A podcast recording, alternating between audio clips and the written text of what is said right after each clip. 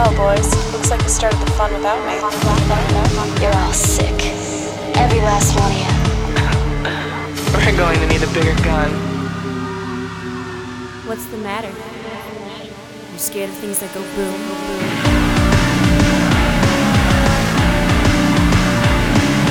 Give me one goddamn reason why I shouldn't blow your goddamn brains all over that goddamn wall. My name is Eric, and here, uh, this time to span time. We're literally spanning time this time. Yeah, this is something. That uh, joke, no, no more funny, but more time spanned. So it's funnier for us. Mm-hmm. Just don't touch, just span in time. My name is Eric13, I think is what I was saying.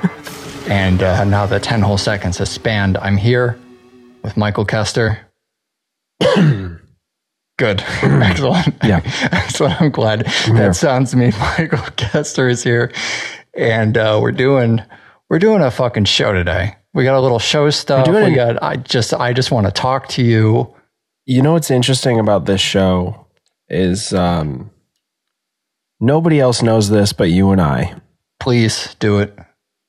We've done this show before. We practiced it. Uh, no, hold on, hold on, wait, wait. Don't before you vanish to doublefeature.fm and search for these movies. It's important to note that we have not released this show before, but we have recorded this show before. and the fact that we have recorded this show before uh, and are once again recording it now, I want to let that be the reason for why this show is, is. I mean, it's honestly, for a show that we've had to re record, it's not that late. Let's be honest. you're gonna you're gonna blame before we blame the show being late on just things are hard in life, and now we'll blame it on on uh, having to record the show again, which to the end user does not make a difference. They don't give a fuck. right. They don't. I don't even know if people know the show is late at this point. Totally. I talked about this a little bit when we did our uh, what's what's that thing called? Additional content. Mm-hmm. Um, what is additional content? It's that other show we do for people who give to our patreon.com forward slash double feature. Forward slash double feature. Don't know what a forward slash is, but I love it. I'll find it on my keyboard. I'll hit it. I'll type in double feature. Yeah, it's another podcast we do. It's this whole other series of shows, and uh, on it we were we were dropping some hints about a thing that's going to come out. And you know what? I don't need to recap the additional content Mhm. for people. They've already heard it, or they just found out it exists and will now go listen to it, which is great. But the new additional content is out there. It's on, uh, you know, life and love and futility and cats and just the types of things additional content are about. Sure, right. It's a solid theme triple feature. And you can get that if you go to patreon.com forward slash double feature. You can get not only that show, but there's 40 other episodes. There's a two part Killapalooza At least. on there. Yeah. It's stupid. Yeah. it's wonderful, is what it is. I fucking love additional content. I'm pumped about this show because it's in front of me, but I was pumped about additional content when we recorded that. Yeah. It, uh, I was pumped about this show the first time too, which is Well, listen, we're gonna we're gonna answer you know a question here. We're gonna find out if the so yeah this got lost in the ether this show, which fucking sucks. But uh, you are really down on the re-record. I don't give a fuck. I feel like I had a practice round.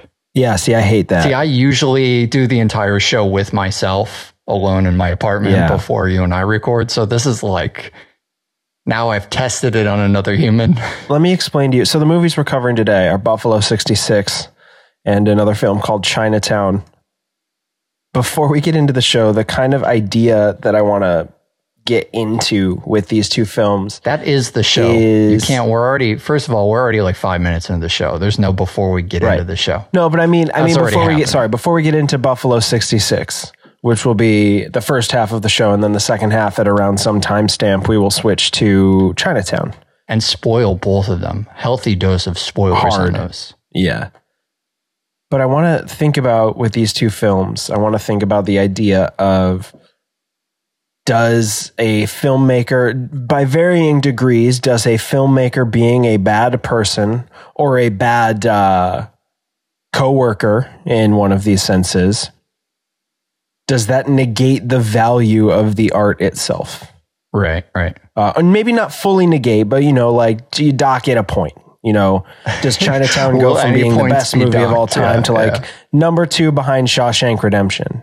Well, here's how you know we're doing an interesting thing on the show. When you see a uh, a movie like Chinatown makes its way on here, this is one of those you know giant cinema pieces that I mean I don't want to say we don't cover these. We cover a couple a year, but uh, we We're covering one later. I know. I mean, I don't know if I've told you, but I know what we're doing for the finale this year. Oh, really? No, I don't. I don't Mm-hmm. even know what's happening. I do know what's happening next week, but even a moment beyond that, I don't. I have no idea.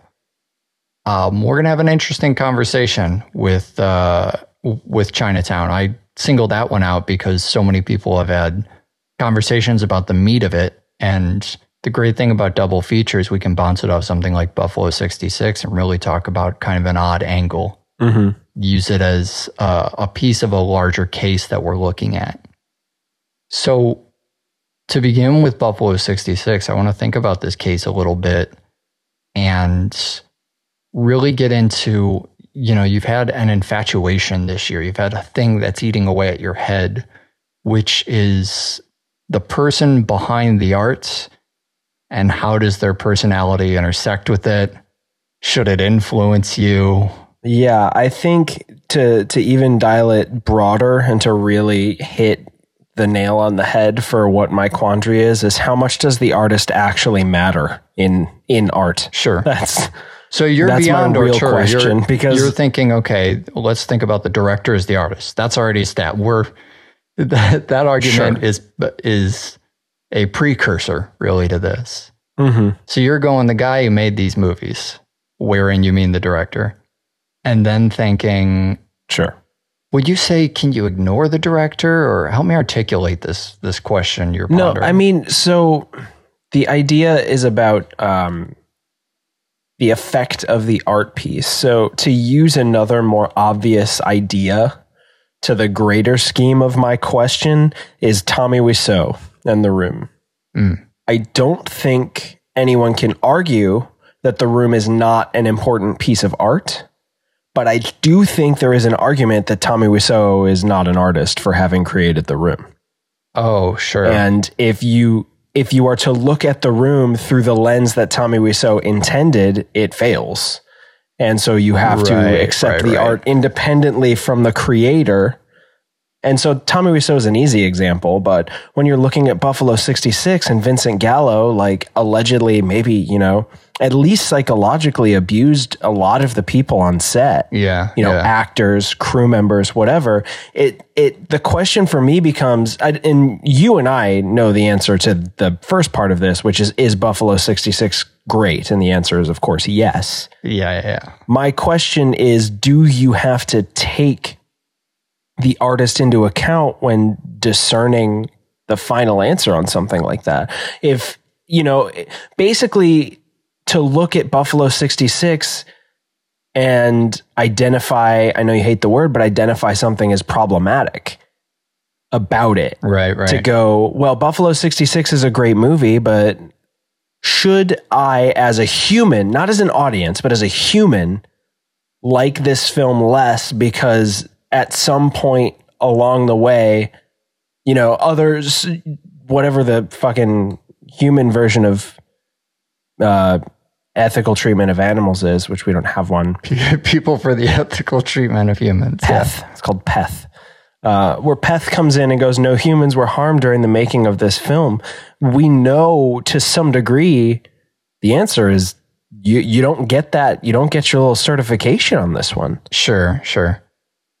The thing that, you know, I've talked to you about is that fucking dog movie, which I'm not blanking on the A dog's purpose. Thank you. Yeah, yeah, yeah. That's, Yeah.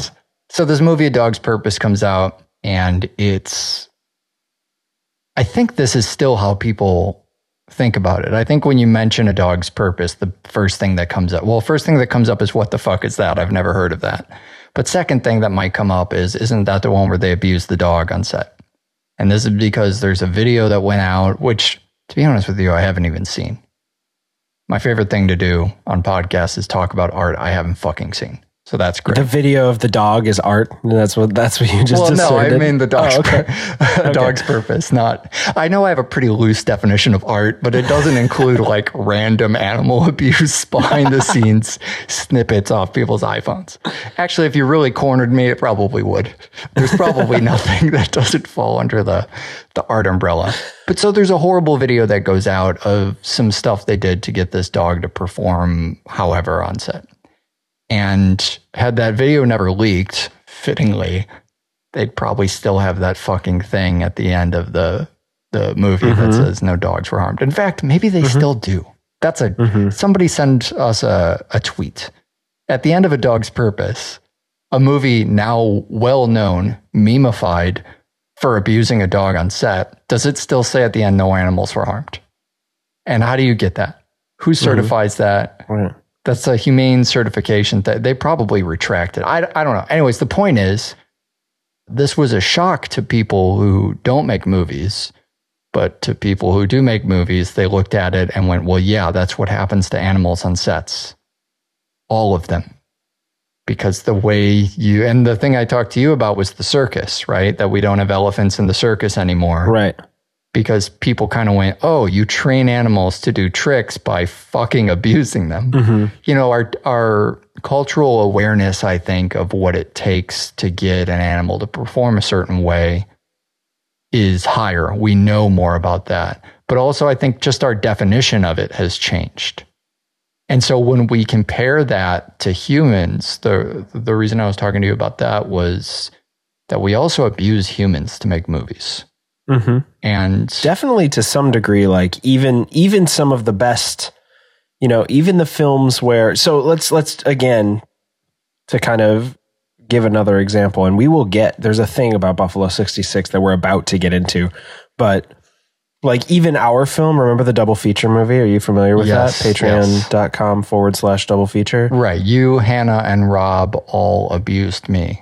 Right. Well, make, and and yeah. then in turn, you and I abused Rob and Hannah. Um, Oh, sure. You know, you you We abused eight people you and off I Craigslist abused, right? and yeah, you and I footage. abused one another. I mean, Right. honestly, you had said We um, abused Malcolm McDowell's manager, That's true. who's On the not in the film. Don't get too fucking excited, okay? On the first Settle pass down. of, of recording, I remember you mentioned something about how most of the time making a film is miserable. Yeah. the end result is great, but the process is miserable. And so you have to take a certain level of that into account when you're looking at something like Buffalo 66, where we have the closest thing to documented evidence, you know, firsthand accounts by well known people. You know, Christina Ricci comes out and says that she was at least, like I say, at least emotionally abused by Vincent Gallo. Maybe in his head to get the right performance. And that's the interesting thing is in a life imitates art sort of situation. The film is about her kind of being pushed around and emotionally abused, and there's a little bit of Stockholm syndrome. And so I always point to the uh, Dustin Hoffman, Laurence Olivier, hey, Hoffman, why don't you try acting for a change? Yeah, Instead yeah. of the method, you know, oh, if I'm supposed to, if I'm supposed to look really sleepy and act really sleepy, I'm just not going to sleep for three days, and then I'm going to show up and I'm going to nail that performance Yeah. because it's honest. And then, you know, meanwhile, you just have somebody else make you look sleepy, and then you just fucking act Sure. so I guess for me, the the counterpoint I would make to well, she's giving the correct performance is that you're undercutting your belief in her her ability to perform that way under normal conditions. You meaning Vincent Gallo, not you meaning Sure, you, sure. because I feel like your movie with Christina Ricci would look a little bit more like Black Snake Moan than Buffalo 66. right, right. well, if life were imitating art and you were to just chain her to something inside of your house. Buffalo 66 and Black Snake Moan are a really great comparison just to talk about. Okay, so in Black Snake Moan, infamously, part of the the exploitative promotional nature of it is that Christina Ricci is chained in her panties to a radiator on the cover. That's the that's like the log line of Black Snake Moan, right? so one might say Christina Ricci shows up on set and you go, You're going to strip down, we're going to chain you to this radiator, and you just got to be sweaty and uncomfortable. And we're going to do that for about 15 hours a day.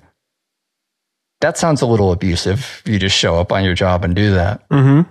The difference there is that it's in the script and it's kind of when you sign on, you know. Sure. When you sign up for the film, you go, oh, so it's going to be at least as bad as I'm chained to a radiator without any clothes on. That's, Mhm. that's, you know, and I agree as an artist.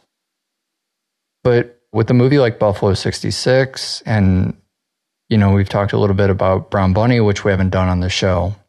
That's another point of reference where it's this filmmaker, and it sounds like he still gave everybody a hard time, Mhm. whether he did or not. Just a, a it, that's another precursor to this conversation that we, we'll just accept.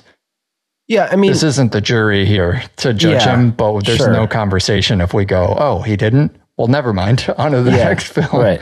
So let's let's say in a world much like our own, where we know he was uh, crossing lines with the crew, uh, Chloe Sevigny comes out and she goes, "You guys don't understand. This is like Warhol. It's fine." Mhm. So Chloe Sevigny, maybe in the same position in a movie like Buffalo '66. I think in a more compromising position based on what I know. Of Well, Brown yeah, but had she signed up for this movie, maybe she wouldn't have given a fuck and it wouldn't have crossed any of her lines. maybe yeah. Vincent's still the same guy, maybe does the same stuff. Maybe she again- just doesn't fucking care. I feel like that's to do with respecting your, in this case, call them coworkers, right? hmm Or even employees. If you're Vincent Gallo, who writes, directs, produces, and does the music for Buffalo, he writes, directs, produces, stars, and does the music for Buffalo '66. I mean, it, he got he has to get a little leeway on you know knocking Christina Ricci around. Being, yeah, yeah. I don't even No, know how I'm kidding. somebody directs and acts already. That's just uh, Well, and to look at this movie as, you know, a still image of the man himself, it's interesting because you get this really fascinating self portrait of a guy who is simultaneously insecure, egotistical, and kind of abusive it's funny because he's almost he's almost walking around going i know how i am it's just that when you point a camera at it, it that's art yeah, yeah, and that's you know that's the idea you know then you look at the idea of modern art where modern art is art where you go i could have done that and another person says yeah but you didn't yeah. Yeah, it's tricky for me because I try to remove the elements that I know aren't. So I, I look at this right away and I go, don't be, don't be terrible to other people. That's just not Mhm. a good idea. And then I try to take an opposing viewpoint and I try to go, okay, well, how can I defend some of this just to challenge myself? well and you know whose job that is in the movie is fucking christina ricci it's her job to to try and defend the guy himself You mean the world's thinnest character with no Right. fucking backstory? Christina Ricci, the person who is just mysteriously motivated to love him, kind of like the dog from A Dog's Purpose, actually, a little bit, a little bit unconditionally. So then I think, all right, well, if these people were all from Nymphomaniac and it was Lars von Trier, if this was Bjork and Lars von Trier, I would go, Bjork, I know you're kind of crazy. And Lars von Trier, I really like your movies. So everything was fine. sure And it's, you know, it's still the same sort of thing where there are infamous film relationships where people didn't get along. And I think, you know, on a film set, part of that is uh, the job of the first AD to make sure we're all not abusing each other. And that's sort of what I look to that. That's specifically why I hired my first AD. I was like, this chick's going to chill me out and going to make sure we're not all abusing each other you're hired. And those were my concerns. I know those are kind of backwards concerns as a filmmaker, but from the point of view of two people having this conversation, sounds like a really good idea in retrospect. Mhm. So great decision. Now that we've laid out all of these scattered little pieces, you know, we have a movie with some uh, some problems as a viewer. You don't know how you should feel about it because some bad stuff might happen on the set. And on the other side, you have this incredible portrait of an egotist. This movie that's, you know, if you think about it as a documentary of an insane filmmaker, then it's suddenly amazing. The question for me becomes what do we do as a response? We both, let's say we both agree bad stuff went down. Also, you know, look at this crazy film that shows this portrait of this guy. You should see this. Is there anything that society can do as a reaction to it? I mean, so when you tell other people about it, yeah, maybe you say that, but does this, you know, in 10 years, does this live on iTunes with a little blurb that says, in this incredible portrait of an egotist, Right. uh, debatably abusive filmmaker? You know what I mean? Like, what's the right thing to do in reaction? Well, and that's a really interesting. Um, it's a really interesting segue into the next movie. So I'm actually going to pause that for a moment while I wrap up one more thing about Chinatown. Oh, please, please. because that was a perfect segue. But I think that You mean one more thing about Buffalo 66? For our purposes, talking about Buffalo 66, I think it's really important to look at Buffalo 66 as kind of the one man, one vision thing that you and I like to champion. hmm And it's a film. I always say this whenever anybody asks about Buffalo 66. I always use the phrase, there is no other movie like Buffalo 66 Right. To be able to say that about a film that may have been created through problematic means is very interesting to me because it's it it begs one of two things it either means it doesn't really and I can say this now because I'll come clean and let you know that Christina Ricci also feels like it was worthwhile to make. We can Good. say that now because we're toward the end of the Buffalo 66 portion. Oh, good. Now everything's fine. no need for segment. but uh, it's either that it's worth abusing people to get something like this, or a film this unique is only achievable through abusing somebody. Mm, And both of those things are kind of fucked up, yeah. which is kind of why I like Buffalo 66 in, in its own light, is that it's kind of fucked up. It's just kind of fucked up and it wanders and doesn't seem to realize how fucked up it is, which is, again, just the main character in a nutshell. Yeah. Yeah, well there's there's two pieces that for this and for Chinatown segue Mhm. that are so critical, which is, you know, firstly, we started this conversation way back around the time of um, I'm so bad at remembering uh, literally anything, but uh, the fucking Refn movie. Uh, Neon Demon. Thank you, Neon Demon. Right, because there is a moment in Neon Demon where a girl is left alone with a sketchy photographer. Mm-hmm. And uh, socially, you don't want to leave a young girl alone with a sketchy dude from Craigslist. That's just not a good idea. But artistically, if she takes these frightened, emotionally fragile photographs, you might have created some good art. And that is, you know, more broadly, a problem with art is in Die Hard, Alan Rickman takes a fall. They say they're going to release him on three. They release him on one and a half instead. They capture a great surprised look.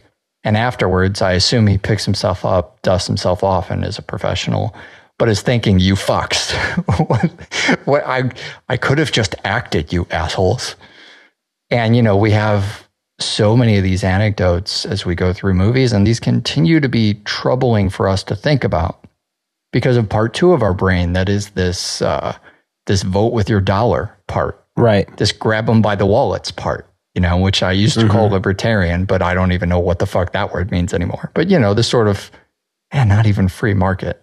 I don't know what it is. this kind of thing that goes, if you don't support something, first thing you do is don't see it, you know? Mm-hmm. And so let's look at Chinatown as an example because Roman Polanski has this infamous past Sure. of uh, being in the news for not not going back to face up against the allegations of rape Yeah. from a girl who was what like Right.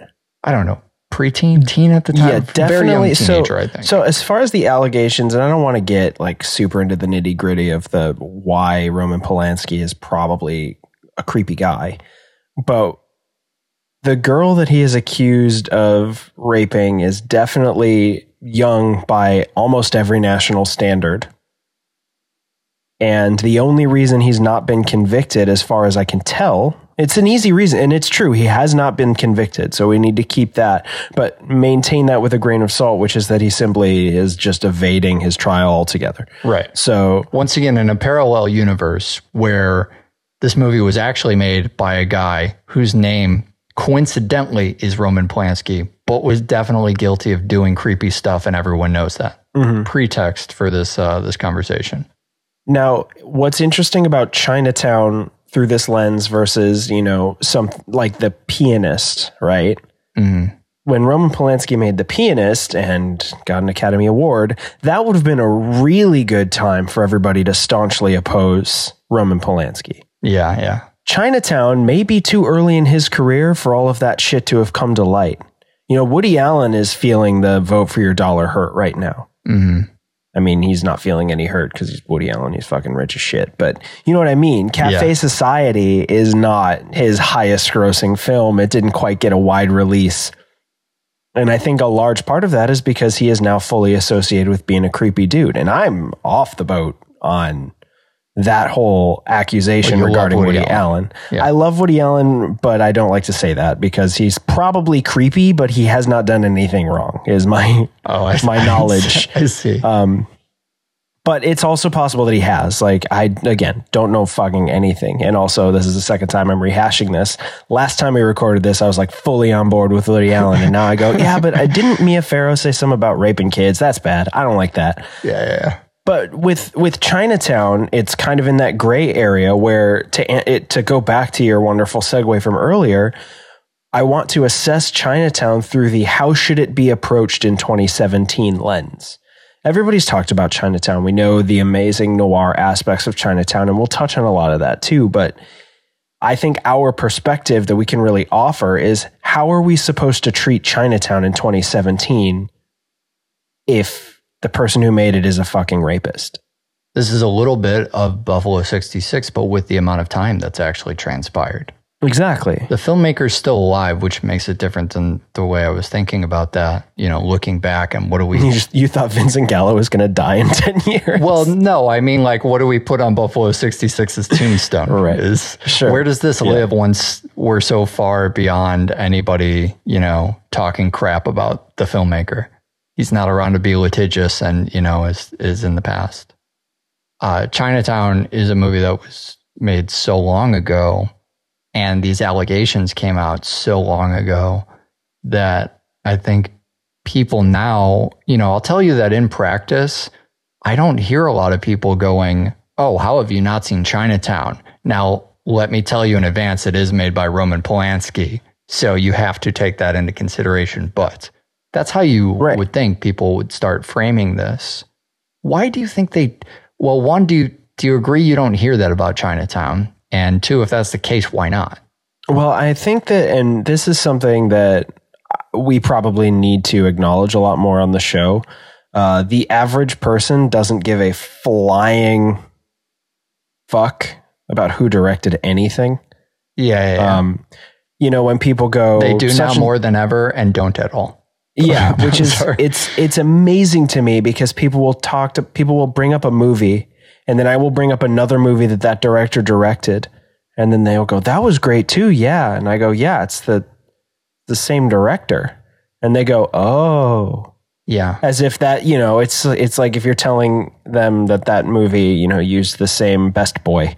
Yeah. There's just there's no acknowledgement to That the- Jack Nicholson film, Chinatown. Sure. Well, and that's the thing, right? Is if and we've seen this time and time and time and time again, almost except for that guy who won the Academy Award last year, that if you are an actor and you do some nefarious sexual business, that's it. Yeah. That's kind of definitely it. And like way harsher. Now we're talking about a guy who may well have raped a child who is then 20 years later awarded the highest award film can offer you.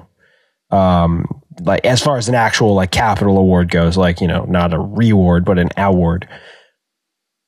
Meanwhile, you know, Paul Reubens m- maybe whipped his dick out in a porn theater and like, boom, no career for that guy. yeah. Done. Yeah. He's off. We're not talking to that guy. He's he masturbates, so he's Yeah. bad news. Well, I was going to make a crack about this, but you know who's kind of solved this problem?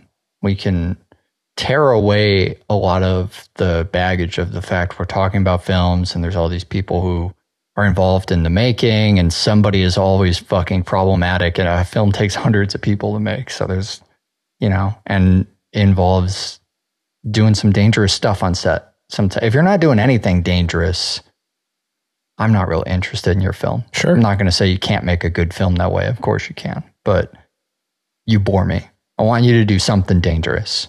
I also don't want anyone to do anything they don't want to do. Mhm. I mostly say that. I want to be pushed to do stuff I don't want to do on a film, but you know, can you show up and go, it's a little bit like rape fantasy, right? Mhm. It's like uh, you develop a, a safe word. Maybe that's what we all just need is safe words on films. I don't know. Polanski. But what if you show up? Yeah, my safe word is, oh, my crew would love that. That would have been fucking great. Um, I'm so using that. I'm 100% as my actual safe word as well. If you show up and go, I want you to push me out of my comfort zone. I mean, semantically, that sort of puts everything in your comfort zone. you know what I mean? Sure. It kind of goes, you know, what are you comfortable with? Well, being uncomfortable for starters. Yeah. That's where I want to be. So I was going to make a joke about how that stuff is not okay in the film world, but totally okay if you're, say, in the NBA. Now, look at these cases in sports, probably, but fuck, for some reason, American fucking basketball, where people just, you know, punch their kids, rape their wives, kill their fucking spouses. I mean, the history of NBA stars who are also convicted criminals is fucking crazy. What do fans of the NBA do? You know, the first time maybe, the second time maybe, but what do they do now when that happens and zero people are surprised? Yeah, well, I mean that's that's the climate of the nation right now, anyway, man.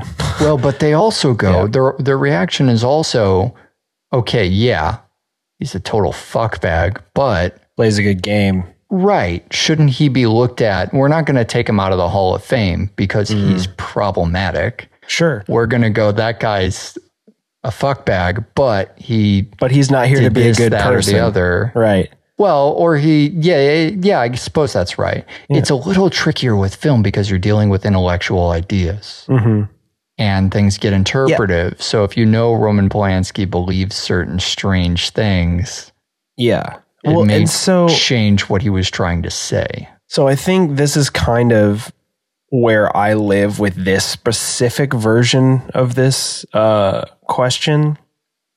And Roman Polanski, part of the reason I picked Roman Polanski is because he's not a fucking shoe in for me. Woody Allen, I'm going to like any movie he does. I just fucking like the Oh, way sure. Woody Allen makes movies. So if I'd put a Woody Allen movie on here to talk about how he maybe raped Mia Farrow's children, I would be able to compartmentalize that from the art itself. Yeah. Same with Mel Gibson. I don't think Mel Gibson's ever directed a bad film. Uh, I didn't see the one where they nailed the guy to the thing, but the other ones are all slammed. In what world does Michael Koester go? I didn't see the one where they nailed the guy to the thing. Pretty sure that's. I guess it's just when it's the passion, Uh-huh. right? And so again, I'm really It's like easy. your favorite It's- genre is nailed the guy to the thing. Yeah, totally. And it's really easy again for me to compartmentalize the work from the shitty person who made it. Mm. And I mean, if you want to talk music, Lou Reed, another good example. Turns out he's kind of a fucking racist, and I, but his music is just good. So maybe he's a racist, but that doesn't make New York not my favorite. yeah. So, from a practical standpoint, Chinatown is a nearly perfect film. I'll give you that. But, you know, when you get, as we've talked about time and time again on Double Feature, the closer you get to a unanimously loved film, the further you get from my particular niche interest of nailing people to something. And Chinatown, you know, it's great for what it is, but You think if this fine. were more, great, but- yeah, if this were more extremely in your pocket, it would be then it would be easier, easier, for, for, your, me yeah. to compartmentalize.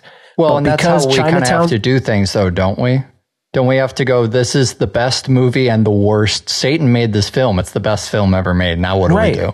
And that's the other thing too is it would even be it's it's difficult for me in hindsight to look at Rosemary's Baby and go ah fuck am I supposed to like this a little less cuz Yeah, but I think what the reason that I wanted to talk about Chinatown is because it is so ubiquitously adored. It's just yeah, I mean, I've I did the research on this for this reason and on multiple aggregator sites globally, not hmm. nationally in the US, Yeah, but yeah. globally, Chinatown is I think 75% the number 1 film of all time. You mean not just in film school in LA, huh? Right. yeah, no, I'm talking I'm talking film school in South Korea. Yeah. Chinatown and, and Polanski as well. I think Polanski, because when I did uh, Disposition, somebody told me uh, it reminded them of a Polanski film. And that was like the greatest fucking compliment I've ever got. It was just like slow, methodical 70s horror, you know, psychological. I just fucking loved that. So tonally, I mean, I'm I'm in a position more to defend Polanski's art. And then also as a person who lives in LA, this weird LA centric piece that is Chinatown. It's just about like LA municipalities and the conspiracy to steal water so that when you incorporate the San Fernando Valley into the city proper, you'll make a bunch of money with it. It's just an insane fucking thing. In my head, one of the most important things about Chinatown is not all of the great film noir mystery work it does, storytelling, but just the fucking fact that it might be one of the only Los Angeles films to represent a Los Angeles I actually see. One without water. It's like this, Tangerine, and that Joe Dante flick. yeah. You know what I mean? Sure. Those are the three movies that are actual LA for me. Mhm. Uh, Burying the Ex. yeah. No, Even know though I think we talked about, that as being sure. a fantasy that only Mhm. only me, you, and Joe Dante exist in that LA. That's not a real place. Well, yeah, I mean, nobody exists in that LA anymore because, you know, Anton Yelchin got killed by his own Jeep. Oh God, what a fucking bummer. Yeah, yeah, and then actually we all just started existing in Green Room instead. That's the not the America we deserve, but the one we got, or some fucking Batman like that. Yeah. Yeah, I don't know. This is a really an authentic LA, not just the the one where like, oh, could we live here? But there are so many things in this. You and I have been without cars. Are you still without a car? I technically own a car. I don't use it. It has not had gas in it for months. I officially do not own a car. It happened finally. I sold my car. I'm trying to, it doesn't fucking matter, but you can't get around LA without it. There's this great portion of the movie I love where Jack Nicholson doesn't have a car and he has to fucking bum rides and he like can't solve mysteries because he doesn't have a car and that fucking transit system sucks. That was Who Framed Roger Rabbit, right? It was like all of this. Oh, yeah. How Chinatown influenced not just the picture scene, but the whole like, we're gonna bring in a railway to fucking transit system. You know, it's the it actually. Who Framed Roger Rabbit nails the kind of theme that Chinatown would use. Yeah. You know, this like infrastructure motivated. Mm-hmm. What the fuck kind of movie? Who makes these? you Yeah. know, that's the question of today: is what kind of crazy person do you have to be Well, to make municipality based? one of the thing, that's one of the things that I actually really love about Chinatown is that as the quintessential noir movie, it's just a giant fucking MacGuffin. If like just to to think about Chinatown, right?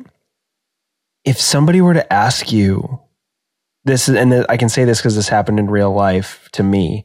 Somebody says, "So what's Chinatown about?" Hmm. you kind of have to go, "Well, that's not important." Yeah, I guess yeah. Who's ever asked that question? Yeah, I guess water or something. I don't know. Yeah. It's even if you've seen It's China, Tank Girl. It's like basically the plot. Of, you've seen Tank Girl, right? It's basically the plot of Tank Girl. It's just fascinating to me that a film that is so well regarded, the plot is actually. I mean, we talk about this a lot when we talk about auteurism, when we talk about photography in film, we talk about score in film, we talk about these aspects.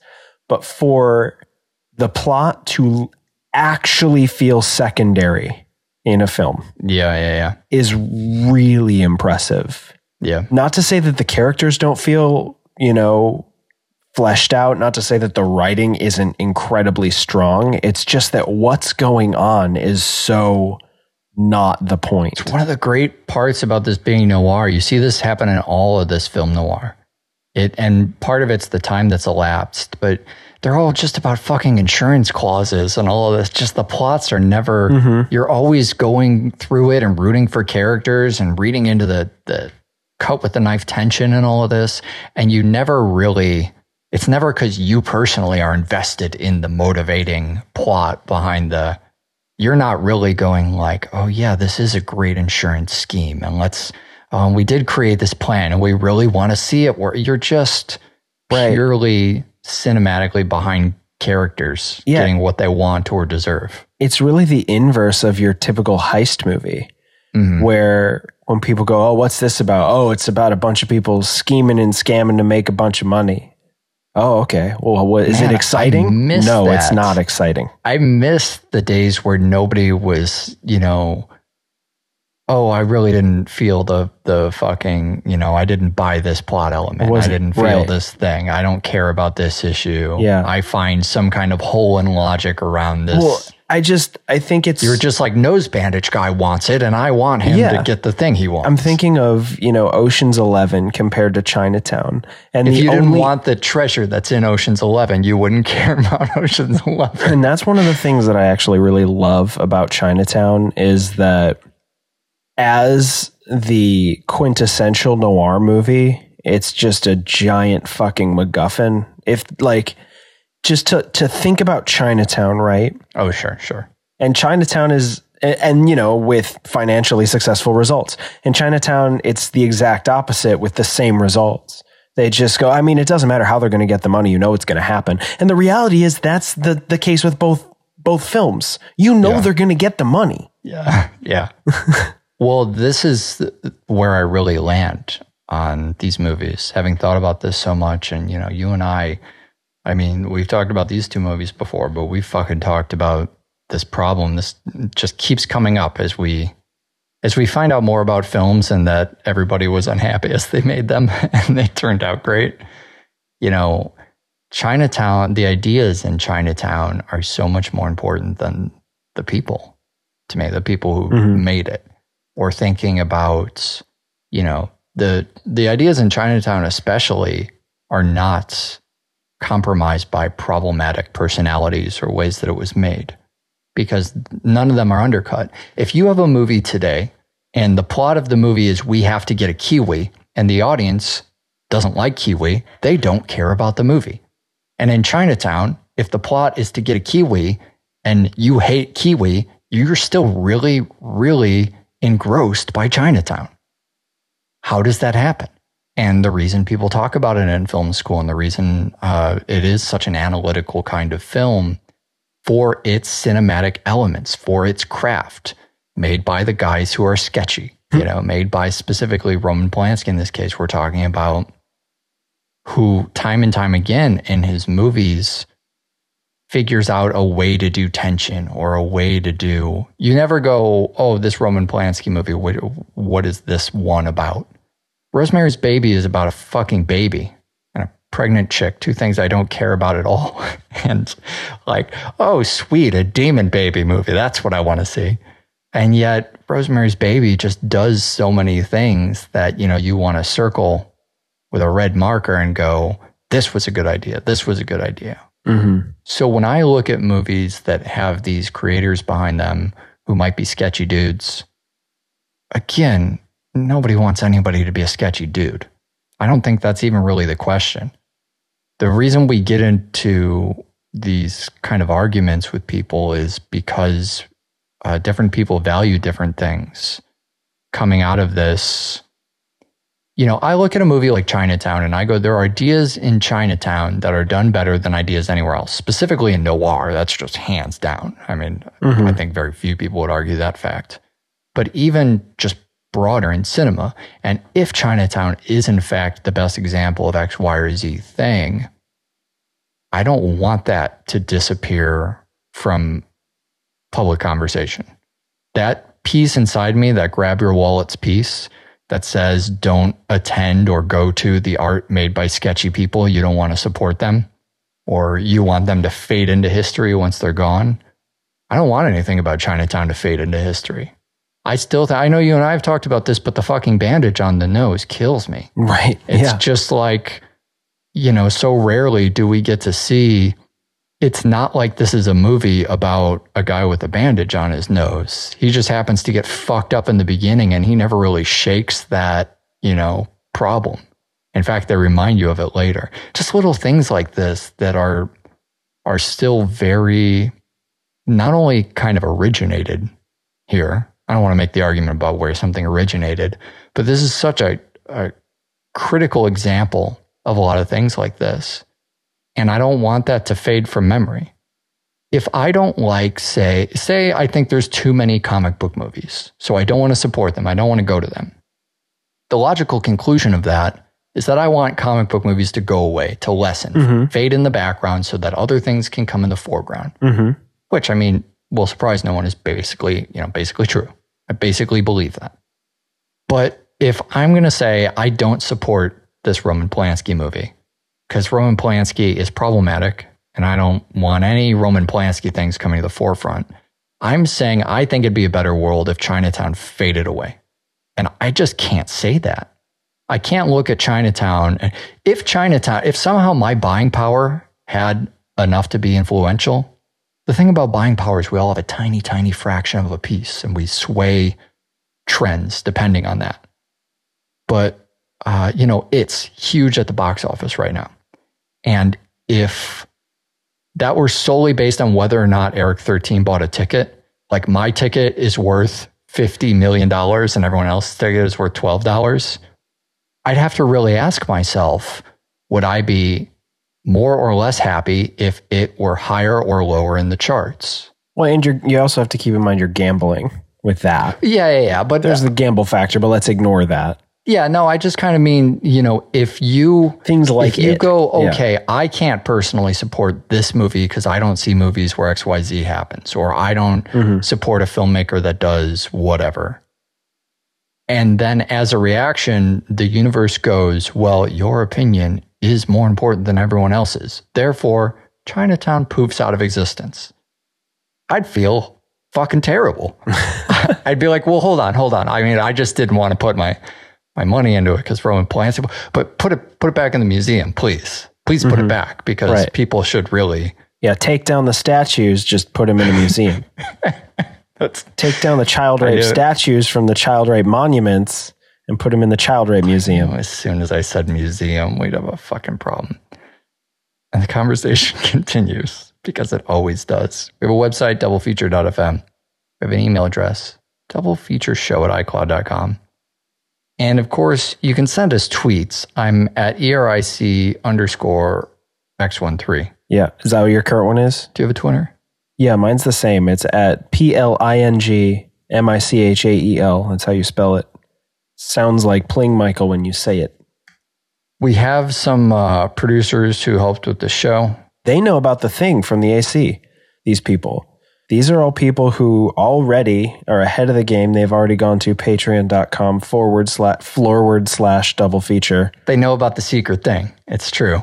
So the executive producers of the show are Ross Mahler, Jordan Sells, David Anderson, Charles Crawford, Ben Ecker, and Aaron Shore. And we have an open spot here. Uh, in October, we are going to release a thing on the Patreon for anybody who's signed up before then. So get on there now and actually steal this executive producer spot. If you're hearing me right now, quick before the other people here, go get this executive producer spot. It's patreon.com forward slash double feature. We're going to put a thing on there and it's going to be fucking amazing. But I'm not going to tell anybody what it is. It's going to be a secret. Secret for the Patreon people. You challenged me on this before, and uh, I have another website. I was going to send this to you, but I noticed a problem. The fucking film is done. It's actually done. I was really going to send it to you. Hell yeah. I made this film disposition. We shot it a long time ago. It took a really fucking long time to get it right in post. It's a wicked cool thing. And I mention it. I used to not mention it on the show because I didn't think anybody would be able to see it. But I might as well just fucking announce this now and announce it every goddamn episode. But we're going to do a 50 state tour. We're going to play everywhere. Oh yeah. This movie is going to be in theaters in every fucking state, which is amazing, which I'm so happy about. So cool. So the website is dispositionfilm.com. You can't learn anything about the film, but you can sign up to find out when it plays in your state and if it plays near you. And uh, we're just going through and doing the scheduling for that now. And it's just crazy to start to see all of this coming together. So I made a little movie. You guys get to actually see it in a fucking theater. I'm still pretty convinced I'm going to send it to you before I make you show up somewhere in Texas. We'll probably play a couple times in Texas if we're lucky. So we'll see. Dispositionfilm.com. What other film.com are we uh, doing on this show? Oh, we're doing that robot thing. Remember the robot thing? I love robots. We're doing a couple movies that are about varying types of robots, and they're directed by varying types of uh, humans. So we're going to do Park Chan Wook's I'm a Cyborg, but that's okay. And we're going to pair that with Allan Arkush's Heartbeeps. Um, going in, I think it's important to note that everybody hates them, which is absolutely ridiculous. Oh, good. Oh, now I'm excited. Watch more fucking film. Bye.